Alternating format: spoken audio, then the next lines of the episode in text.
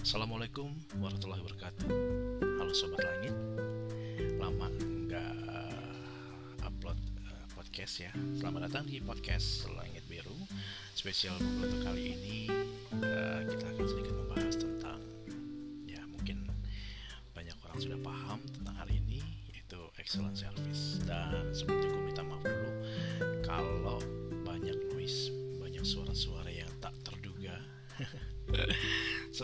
seperti suara motor gitu kan lewat bung kenceng banget. Nah it's okay lah ya jangan didengar kalau yang itu.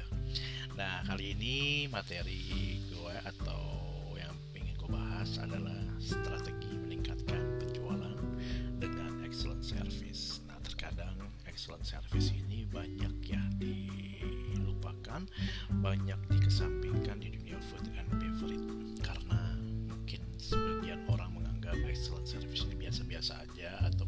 ada yang anggap juga nggak terlalu penting. Dan kalau gue bilang nih sangat penting banget. Karena excellent service ini adalah front line ya.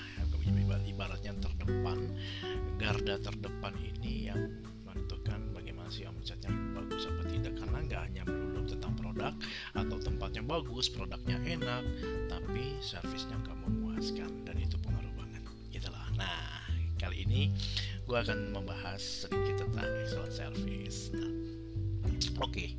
sebelumnya sebelum kita masuk ke tentang excellent service, mungkin sebagian sahabat langit sudah tahu ya, uh, customer service itu apa, kemudian customer itu bagi apa, ya gini, gue akan bahas sedikit dulu.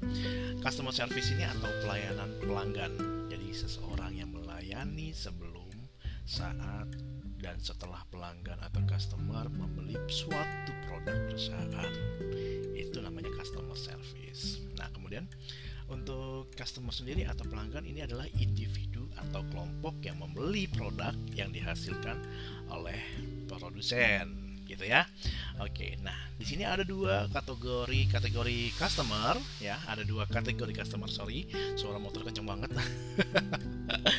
Yang pertama ini adalah customer internal. Nah, customer internal ini individu atau kelompok di dalam perusahaan yang menerima dan membeli hasil pekerjaan seseorang yang bekerja untuk individu atau kelompok tersebut. Ini customer internal.